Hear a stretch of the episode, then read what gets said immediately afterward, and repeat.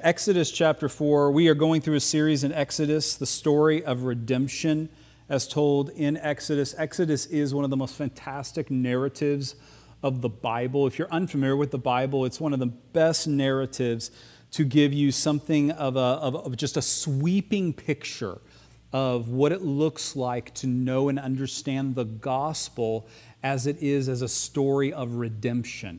And um, through the exodus of God's people uh, in that day and time, um, away from slavery, from the Egyptians, and uh, into a new life, um, that they give an amazing picture in narrative form of the person and work of Jesus, actually. This is just so many years before Jesus is even uh, on the scene, but yet the Exodus speaks in volumes narratively um, what the meaning of the cross and the actions of Christ on our behalf um, were um, uh, by way of the Exodus.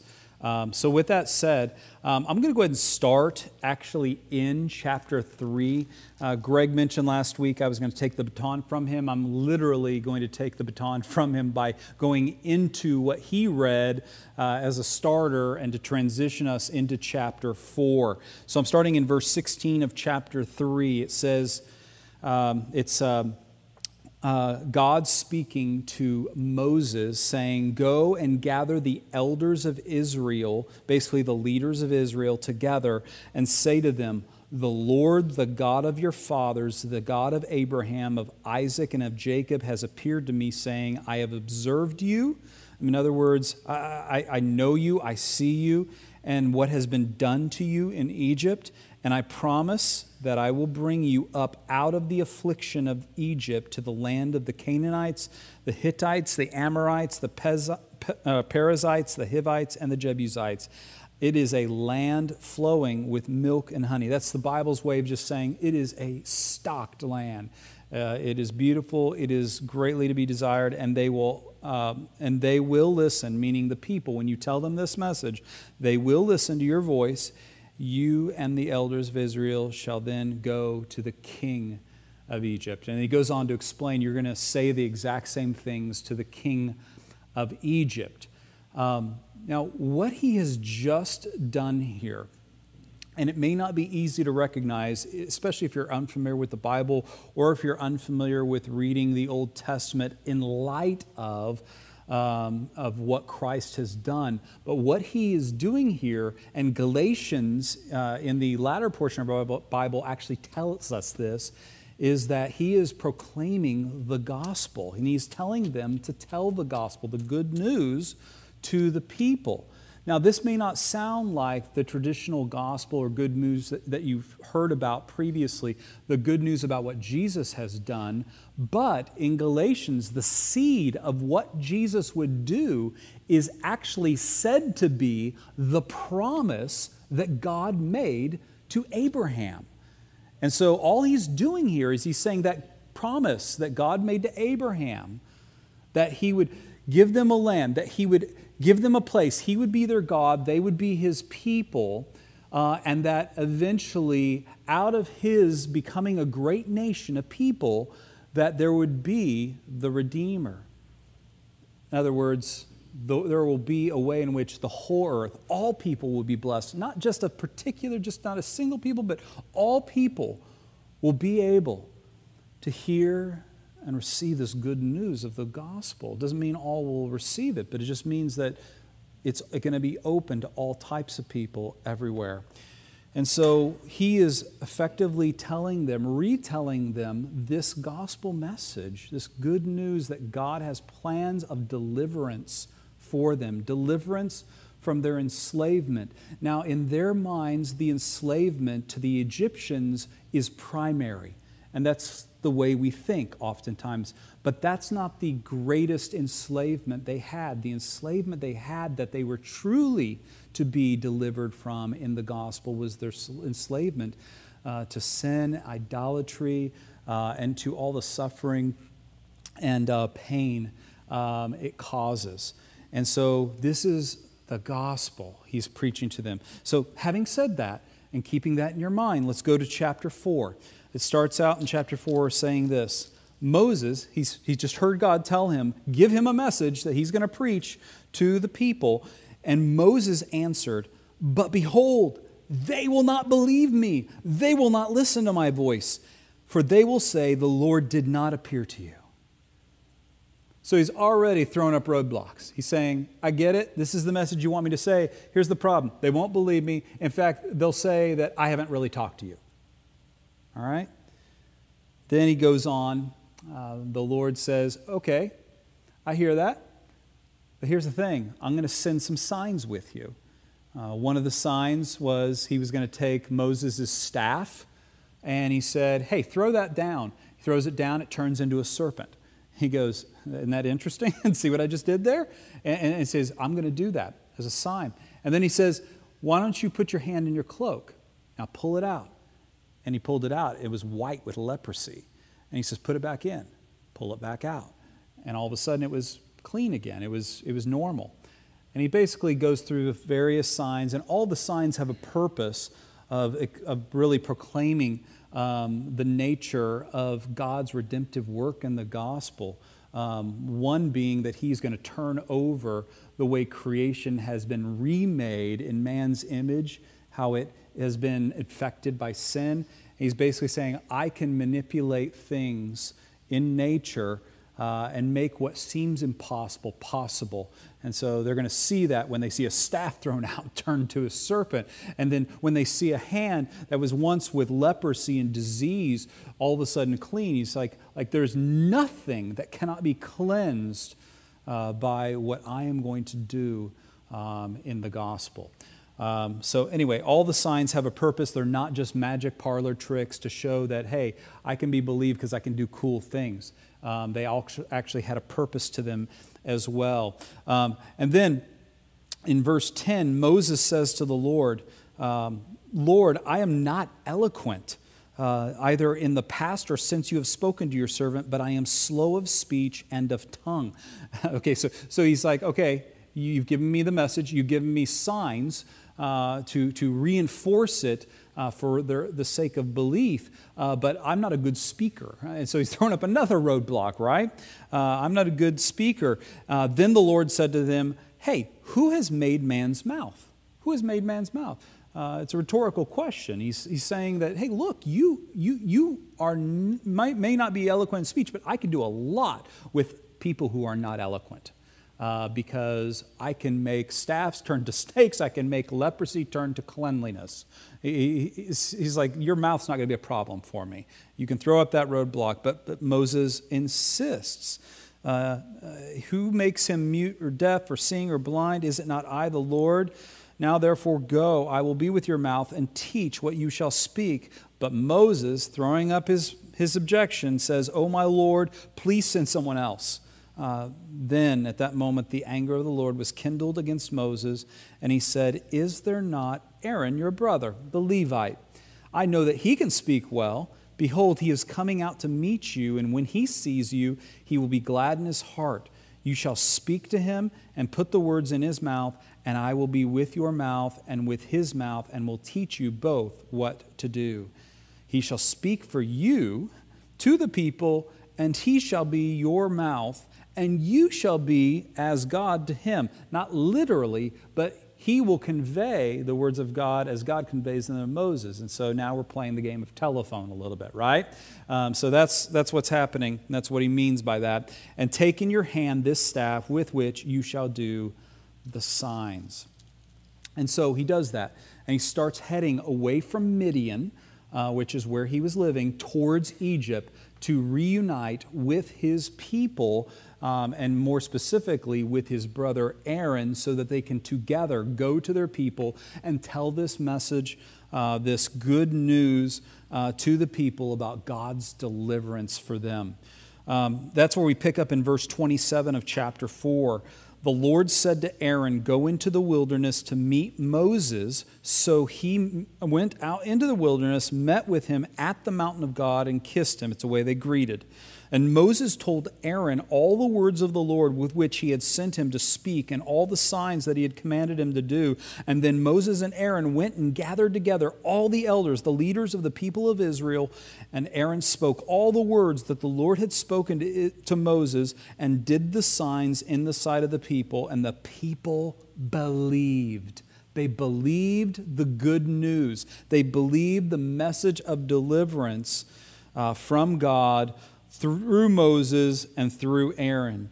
And when they heard it, the, that the Lord had visited the people of Israel, in other words, that He had been present with them during their suffering, during their pain, during that affliction, and had seen their affliction, they bowed their heads and worshiped.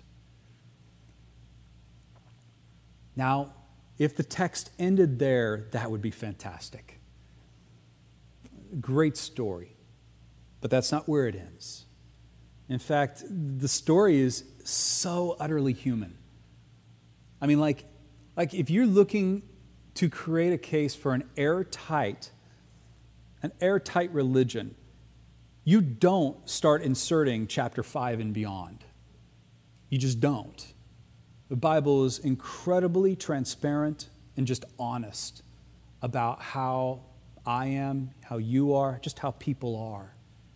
And so afterward, Moses and Aaron went and said to the Pharaoh, who was the great power of the day, Thus says the Lord, Thus says the Lord, of the God of Israel, let my people go, that they may hold a feast to me in the wilderness. But Pharaoh said, Who is the Lord that I should obey his voice and let Israel go? Who is he? I don't know who this is. Your God? I do not know the Lord, and moreover, I will not let Israel go. Then they said, The God of the Hebrews has met with us. This is Aaron and Moses talking. They said, Hey, the God of the Hebrews has met with us. Please let us go a three days' journey into the wilderness that we may sacrifice to the Lord our God, lest he fall upon us with pestilence or with the sword, lest there be consequences for us. But the king of Egypt said to them, Moses and Aaron, why do you take the people away from their work? Uh, in other words, why, why, are you distracting them from what they should be doing? Get back to your burdens. Get back to your burdens. And Pharaoh said, Behold, the people of the land are now many, and you make them rest from their burdens. So that same day, Pharaoh commanded the, the taskmasters of the people and their foremen, the foremen were Israelites themselves, uh, basically leaders uh, set up by the Egyptians amongst the people um, who were enslaved. Um, he said, Go to the people and their foremen and say this You shall no longer give the people straw to make bricks as in the past. What's the significance of this? Well, it made the making of bricks even possible. And the way that they worked the manufacturing of the bricks and how they helped them make it at a significant pace is they would provide for them their supplies. A part of those supplies was the straw that they would use in making the brick. And so, what he is saying is this straw that we have supplied, you should no longer give the people straw to make bricks as in the past. Let them go and gather straw for themselves. But the number of bricks that they made in the past, you shall still impose upon them. You shall by no means reduce it, for they are idle. Therefore, they cry, Let us go and offer sacrifice to our God. Let heavier work be laid on the men that they may labor at it and pay no regard to lying words. This is Pharaoh's way of saying this good news that's been told to them is a lie. It's a lie and it should not be believed, and they're distracted from their work, and so I will make their work more difficult and keep their mind off of this supposed good news. And so, with that, the taskmasters and the foremen of the people went out and said to the people, Thus says Pharaoh, I will not give you straw. Go and get your straw yourselves wherever you can find it, but your work will not be reduced in the least. So the people were scattered throughout all the land of Egypt to gather stubble for straw. And the taskmasters were urgent, saying, Complete your work, your daily task each day, as when there was straw for you. And the foremen of the people of Israel, whom Pharaoh's taskmasters had set over them, were beaten and were asked, Why have you not done all your task of making bricks today and yesterday as in the past? Then the foreman of the people of Israel came and cried to Pharaoh, Why do you treat your servants like this? No straw is given to your servants, yet they say to us, Make bricks. And behold, your servants are beaten, but the fault is in your own people. But the Pharaoh said, You are idle, you are idle. That is why you say to us, Let us go and sacrifice to the Lord. You're basically lazy. That's why you want to go into the wilderness. You want to get away from your work. So go now and work. No straw will be given to you, but you must still deliver the same number of bricks. The foremen of the people of Israel saw that they were in trouble when they said, You shall by no means reduce your number of bricks, your daily task each day. They met Moses and Aaron, who were waiting for them as they came out from Pharaoh, and they said to them, The Lord look on you and judge, because you have made us a stink in the eye or in the sight of Pharaoh and his servants, and have put a sword in their hand to kill us. Then Moses turned to the Lord and said, O Lord, why have you done evil to the people? Why did you even send me? For since I came to Pharaoh to speak in your name, he has done evil to this people, and you have not delivered your people at all. Chapter 6. But the Lord said to Moses, Now you shall see what I will do to Pharaoh, for with a strong hand, he will send them out, and with a strong hand, he will drive them out of his land. He's talking about some things that are going to be happening over the next few chapters that are going to be happening uh, down the line a few weeks from now as we read. And God spoke to Moses and said to him, I am the Lord. I am the Lord. I appeared to Abraham, that's, that's his ancestor, remember? The first one who heard that gospel preached to them. I appeared to Abraham, then to Isaac, who's his son, and to Jacob, who's his son, and I appeared to them as God Almighty. But by my name, the Lord, I did not make myself known to them. He's now made himself known in that way, specifically to Moses and his generation. I also established my covenant with them to give them the land of Canaan, the land in which they lived previously as sojourners or travelers Moreover, I have heard the groaning of the people of Israel, whom the Egyptians hold as slaves. And I remembered my covenant, my agreement, and I have said, I say therefore to the people of Israel, I am the Lord, and I will bring you out from under the burdens of the Egyptians, and I will deliver you from slavery to them, and I will redeem you with an outstretched arm and with the great acts of judgment upon Egypt, that is. And I will take you to be my people, and I will be your God, and you shall know that I am the Lord your God, who has brought you out from under the burdens of the Egyptians. I will bring you into the land that I swore to give to Abraham, to Isaac, and to Jacob. I will give it to you for a possession. I am the Lord.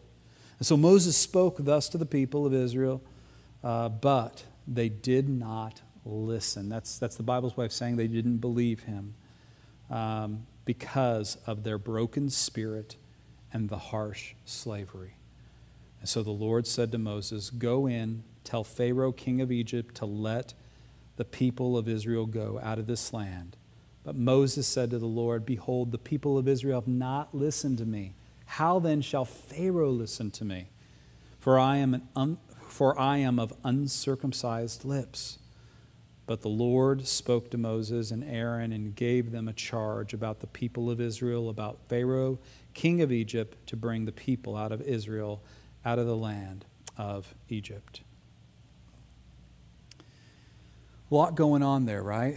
Um, we're not going to be able to cover all of it, but I do want to speak to the larger, sweeping narrative that's happening here and what it has to say to not just us today, to the people who are living it in that day and age, and really a sweeping narrative that is directly connected to the gospel about what Jesus did on the cross and, what it means for all people in all times. I do want to just back up real quickly to verse 9, uh, more towards the end of verse 9 of chapter 6, because it really does help set up what we're after today. Um, and maybe will help you help you possibly get in uh, to the experience of the people during that time and connect it to your own experience in the world and life today.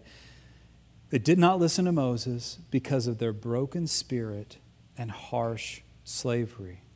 I want, to, I want to talk a little bit about what that means, and not because that doesn't speak very clearly. It does speak clearly. I think we have an understanding as far as how dark that is to have a broken spirit and to be under a harsh slavery of some sort. Uh, that that's not to be desired and it is to be pitied and incredibly, incredibly, deeply dark. Um, but, but I also want you to understand a little bit if you kind of break down the, the Hebrew term uh, that, that is translated broken spirit, it actually has a, a, a few layers to it. Um, if we were to speak of it in today's words, we would say they were physically, emotionally, and mentally fatigued, tired, exhausted. Um, some of you have felt an absolute bottomed out exhaustion over the last year at different times. Some of you feel it right now. Some of you had a good last year, but you know what this is speaking to because you felt it in your life. Um, but it wasn't just about fatigue and tiredness, it's an end of the rope sense. An end of the rope that also means we've reached the end of our patience as well. Not just fatigue and exhaustion, I can't deal with this on a mental and physical level, but also because of all those things, the meaning of the term means a broken spirit is in, I can't wait any longer. I don't have patience for this message that you're bringing to us, Moses. This is their way after, at first, having believed the gospel and as a result worshiped the Lord because it was such good news to them, this is them saying, eh, no matter how good that news is, it doesn't seem to be helping me out in my life situation right now. Have you ever thought that? Maybe you even said that out loud. And so they're saying, I don't have patience to wait for the kind of deliverance that the gospel has for me. I need something more immediate. I need something that'll happen for me today. Excuse me. Because my needs are going to come square to my face tomorrow when I can't meet my quota of bricks. And so they lost their patience, and there was no hope that the new normal was going to let up. How did they get to this point? How does any of us get to this point? How do we get to this point? It's as if sometimes it's just too hard to cling to our faith because we're in a situation that requires such absolute, massive amounts of actual demonstration of faith. That's kind of ironic, right? We're people of faith, and oftentimes we can't cling to our faith because it requires so much faith. But that is the nature of having a faith, is that it implies there will be a necessity to demonstrate faith. That there will be circumstances, there will be life situations where faith will have to be acted out, where it has to be real. It has to be real. Sounds absurd when I say it like that, that I can't cling to my faith because it takes faith. Um, but that is exactly the point. It is absurd that I am faithless when I know in my heart that God is actually, truly, ultimately, always faithful. It is absurd.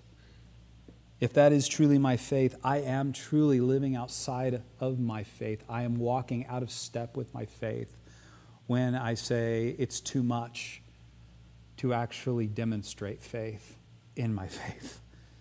Um, but back to the question how do we even get to this point? How do we get to this point? What is it that happens that moves a person from a point of trusting the gospel and worshiping God And there's no reason given to us in the text to believe it was insincere.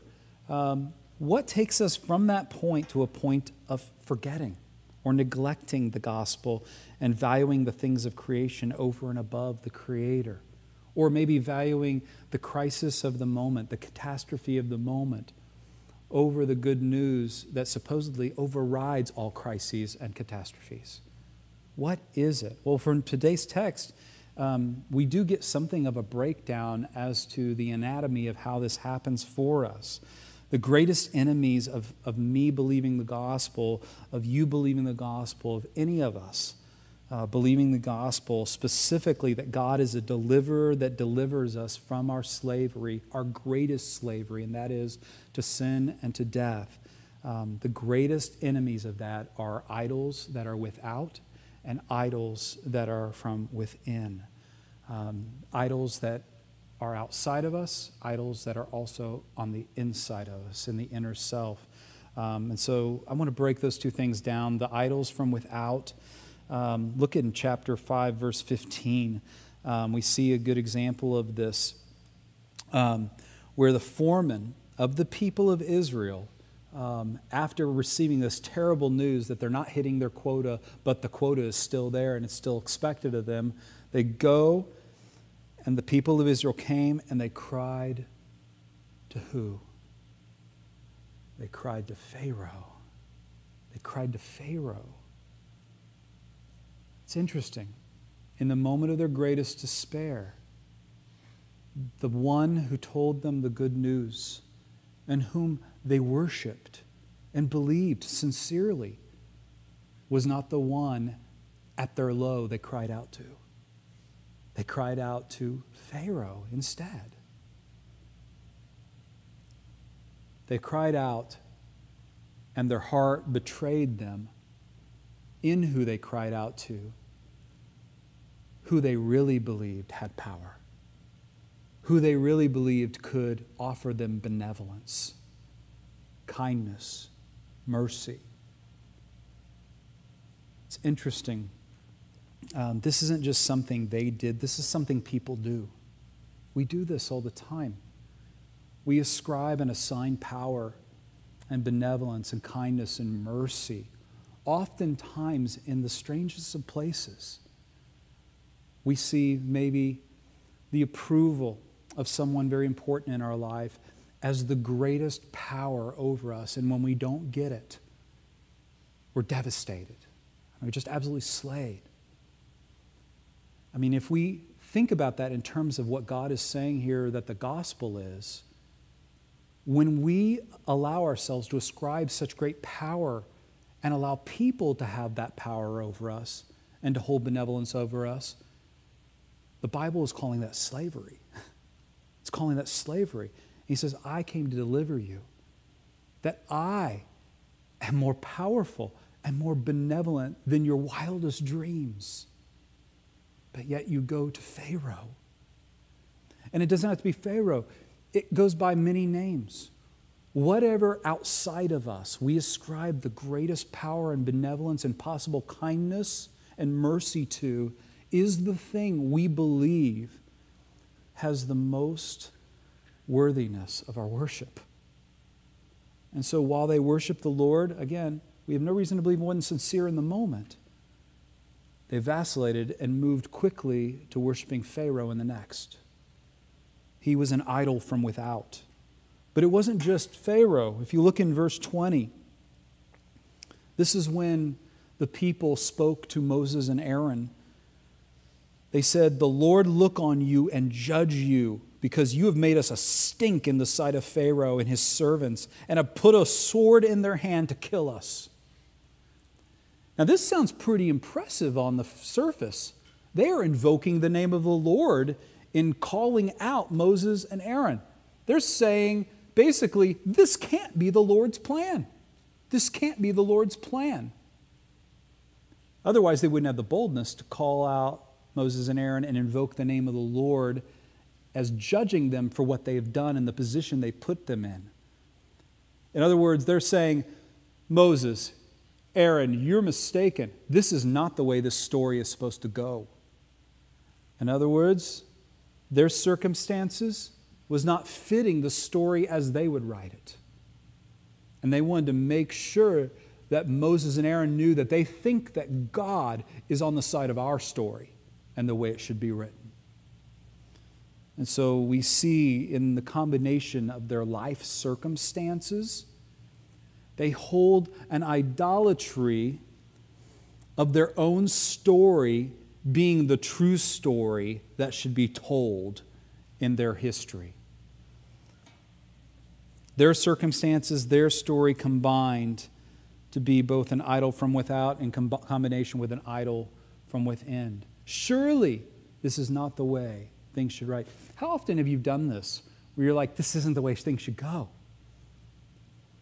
But yet, as we learned two weeks ago, through the faith of Jacob, their ancestor from 400 years prior, that what others mean for evil, what seems bad, God, in a cosmic miracle, actually means for good and actually ends up good in the larger meta narrative of God's story. But see, it's impossible to believe that truly if we live our lives primarily out of our own narrative all the time. The Bible, which is many things, but it is uh, one thing it for sure is it's a redemptive history. It's a history of what God is doing in redemption in the gospel from the front to the back. And it bids us to sub, uh, sub our story and our life under its story. In other words, whatever my story is, however long I live, however many years I have left, are all meant to be lived under and grafted into the much larger story of God. That God's story is primary and it's the better story. And it's the story that is so much better than any story I could write or I could imagine.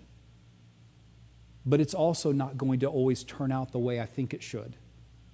That's the nature of living under the Lord's story as opposed to my own and submitting my own narrative to His narrative. And so they're having trouble believing the gospel and becoming worshipers of God because their story is primary right now. Whenever our stories are primary, it's going to be really hard to really believe the gospel as good news. It's always going to seem like bad news to us. It's going to be really hard to believe and worship God as truly the benevolent, great, and powerful God when we believe that the story is being written wrong. So those are idols without, but there's also idols within. It says in chapter 6, verse 9, that passage we started off with today, did not li- they did not listen to Moses because of their broken spirit and the harsh slavery. The broken spirit and harsh slavery. The broken spirit, the end of themselves, the end of their rope, the exhaustion all came about because there were so many unmet expectations. They imagined their fears to be alleviated, they imagined their doubts to be squashed. They wanted, they wanted deliverance to look like comfort. They wanted their victimhood at the hands of Pharaoh to be their identity now. They wanted their brokenness to somehow be the cause for them to get away with all kinds of things. Now, that's not all said here, but it happens as we begin to unpack not just the Exodus, but the story of God's people in the Old Testament. All of this stuff will come out, but it really amounts to this it's what we call inner idols. It's when we allow our fears, our doubts, our desires to rule us. And that when they are not fed and when they are not, when they're not given the proper respect, well, we act out. and we choose, well, if that's the gospel, I don't think that's very good news. Now, if it's indulging me and giving me what I want, that's good news. And this is kind of where they are at this moment. They're like, hey, you're not alleviating our fears. You're not giving us comfort. Whatever deliverance looks like to you, it looks different to us. And it hasn't happened. And so we have a broken spirit over that.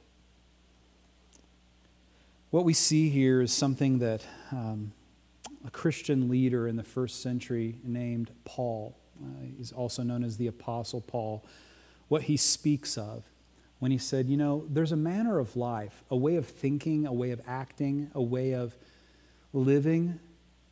There's a manner of life that's associated with you prior to believing the gospel. And you're going to always fight that. You're going to always fight that battle with that way of thinking. And you're always going to have to put that old way of thinking, that old manner of life away. You're always going to have to fight it and try to put it off. Ephesians 4:22 through 23 says it like this, put off the old self which belongs to your former manner of life. It's corrupt through deceitful desires. I know you think it's good desires, but it's not good desires. And be renewed in the spirit of your minds to be put to put on the new self created after the likeness of God. He's saying when we're renewed in the gospel, we start to look like our heavenly Father again in ways that we've never even imagined. We start to look like him again. Created after the likeness of God in true righteousness and true holiness. Whatever we think righteousness, goodness, holiness, whatever we think that looks like, he says, You've not seen anything until you're actually remade in the likeness of God. This is what happens for those who trust Christ, though. Sometimes, though, and by the way, it wouldn't say put off the old self if that were not possible. In other words, it's possible and probable that we'll always go back to the well of our old manner of life. Sometimes we revert back to this manner of life that is effectively our attempt at handling things our own way, on our own. Survival in the midst of our pain, survival in the midst of our sufferings, but it's a manner of life that's built around surviving apart from God and the redemption He offers. It's a manner of life that's really just the summary of our best tactics we have as human beings, minus the power of God and the redemption He offers tactics like self protection. Have you ever done this? When you're suffering, when you're hurt, you self protect, you push other people away. Or maybe this knowing that your approval needs and the others approving of you is so high. You gauge life, you even gauge your friends based upon their actions and whether they are feeding your approval meter. And you let them go as they seem to be depleting and not filling your approval meter. People literally do this on social media, by the way. I have not received a like from them in years. I'm unfollowing them. I am trimming my friend list. Anyone ever seen that? How many of you have posted it? I'm going to post this. And if you comment, then I guess we're really friends. And I will keep you as a friend. Everyone else I'll trim off my list. Have you seen that on a social media post before? I mean, that's all we're doing. We're like going, I need approval. You're not giving me approval. You're not paying attention enough to me. So I'm voting you down. You're going off my list. in Christ, in the gospel, you are approved of by God because of what Jesus did for you on the cross. You don't ever have to earn God's approval again. When you trust Christ, He is pleased with you because He is pleased with His Son who died in your place and in my place. Never have to reach for His approval again. I am approved of because of my Savior Jesus.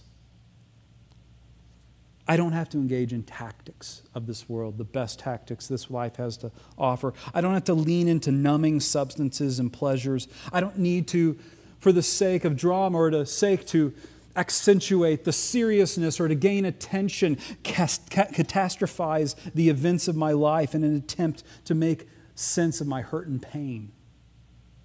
I don't need to do any of that. I don't need to minimize it either. I don't need to marginalize my hurt and my pain. This manner of life, these measures, here's the dirty little secret about them they actually work a lot of times. A lot of the tactics of this world, they work. What the people of Egypt are doing isn't completely mindless and with no sense. You're like, why are they believing the gospel? They're not believing the gospel. Because, friends, in the gospel, we are going to have to be patient on aspects of God's deliverance in our lives. The Bible labors itself to communicate that point. It never promises always an immediate deliverance all the time. Do you know how long has passed prior to the Exodus since God promised he would bring his people into the land he promised them. Do you know how much time has passed since the promise and then? Over 400 years. I get impatient if God doesn't deliver me from something that I prayed about a month ago. Patience in God's economy is completely different than the patience in the modern economy. And this is why the Apostle Paul encouraged us to believe the gospel again, to put on the new self, and to put off that old self and its manner of life that, yes, sometimes gets us immediate results, but ultimately will not fulfill in any way. It can't fulfill the promises it makes. I want to close this way. How did the Lord ask Moses to go back to the people and respond to their disbelief after their belief. What did he send them back with? Okay, the gospel didn't work, so let's tell them a few more things. Oh, let's do some miracles. That always works. Do you know what he sent them back with? The gospel again. Again. I mean, it says it right there in 6. He says, I've heard the groaning of the people of Israel. And he says, I will bring you out from under the burdens of the Egyptians. I will deliver you from the slavery to them. I will, he says, tell them again what you've already told them. Remind them of the good news again. Um, this is an old statement because I say it a lot. For those of you who are new, just know this. We don't have a lot of messages in our church. Um, we have one or one trick pony church. We have the gospel, and that's it. It is the message of the Bible, it's the message of what Christ did, and it is the message of the church. Anyone tries to peddle for you multiple additional messages that do not emanate from or work themselves out from that are just not representing either the Christianity, Christ, or his scriptures very well. We have one message, and it is the gospel, and this is why he takes them back to it. And so, with that said, I just want to offer a few challenges to you today as we leave here. First is this Would you consider that maybe today you might need to repent of accusations and anger you've had towards God? I'm not saying you can't have anger and accusations. The Psalms actually give us great freedom to say some pretty rough things to God, but they always resolve. The psalmists always come back to worship and come back to truth and what they know is true despite their anger. And so, what I'm asking some of you to do is you've been honest with God. Maybe you've even heaped accusations and you've been very angry with Him and been forthright. But it's time to see the resolve. It's time to see that resolve. It's time to repent and to believe and return to believing in God's character as the true Redeemer. That there are no Redeemers out there that replace him, that he is the deliverer he says he is. And as if he's laboring the point that he is a very good deliverer, he tells us in this, he says, I've seen you. I know what's been going on. I've heard your groaning. This is his way of reminding them that his character as the true Redeemer is impressive and should draw you to want to worship him.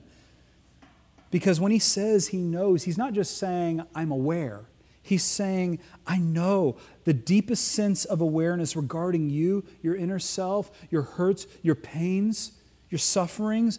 I know those. I know those better than you. The ones that you can't make sense of, that you feel are twisted up in you, and that you can't get meaning out of. I know it. I can parse it. I can break it down. I know exactly what it all is. I know you. I know you. It also is a simple acknowledgement that He sees you. He sees you in your pain. He sees you in your suffering. God doesn't expect us to ignore or minimize our pain, but the call to believe the gospel is a call to face your pain with the Lord. That He's the kind of God who walks with you through your pain and suffering. And that there's actually fruit, good stuff from the gospel in that. It's also His way of saying, I'm with you. I'm with you. I'm present here with you. He's there. And finally, to say he knows is to remind us that his promise stands. He knows we're waiting for the promise to be fulfilled of deliverance. And he's saying, I know, and it's going to be fulfilled.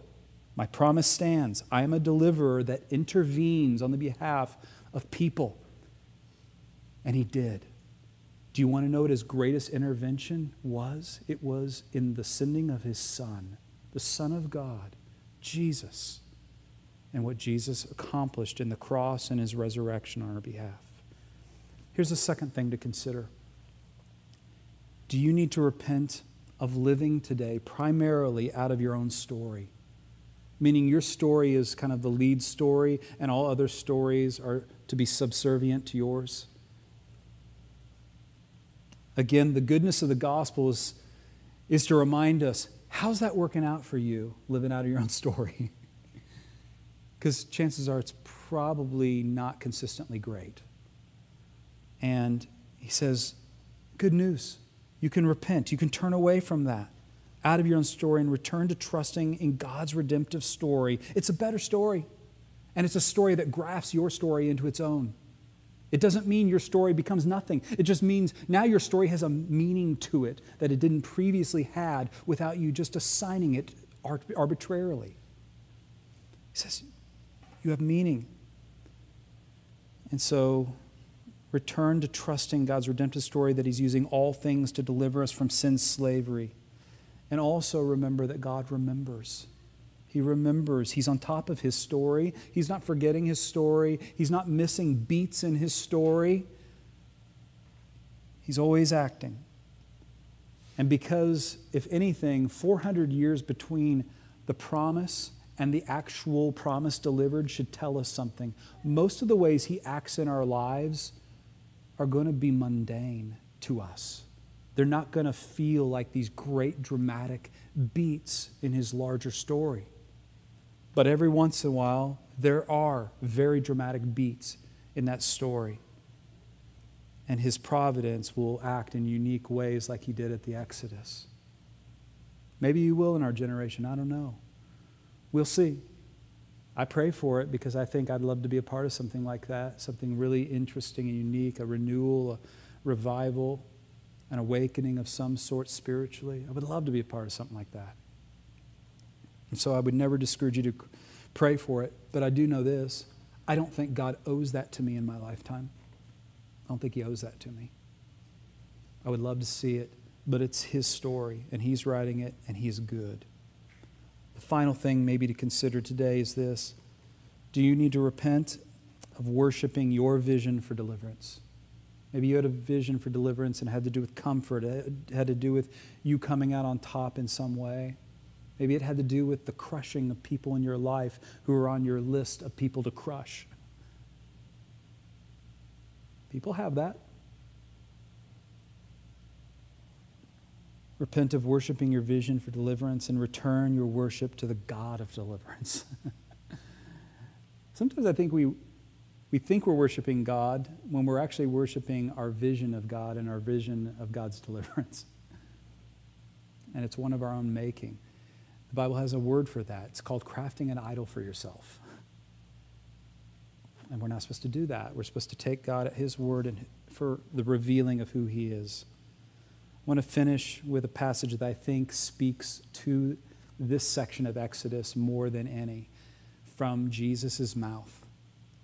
It's in Matthew 11 28. He says this Come to me, all you who are weary and burdened. The pharaohs of your life just want you to get back to your burdens. Just want you to get back to your burdens. Jesus said, the gospel isn't about pushing you back to your burdens. Gospel is about me giving you rest from those burdens. He says, Take my yoke upon you and learn from me, for I am gentle and humble in heart, and you will find rest for your souls. For my yoke is easy and my burden is light. And so, back in the truck up just a few more steps. Maybe you just need to begin before even repenting, just calling out to the Lord. Just calling out to the Lord. The people of Israel, in their lack of faith, called to Pharaoh. If you noticed, Moses, even though he was a little bit complainy, he at least called out to the Lord in his complaint, not to Pharaoh. And so, even if you're not in a good spot today, like Moses was not in a good spot when the people rejected him, I can tell you this it's at least one good step, one good move to just cry out to the Lord and just say, Why, O Lord? Why, O Lord? And maybe that is your prayer today. However, you respond, I just ask you to consider being sensitive to maybe some of the things I've said, but also to what the Spirit might be doing in you that has nothing to do with what I said. To that end, let's pray.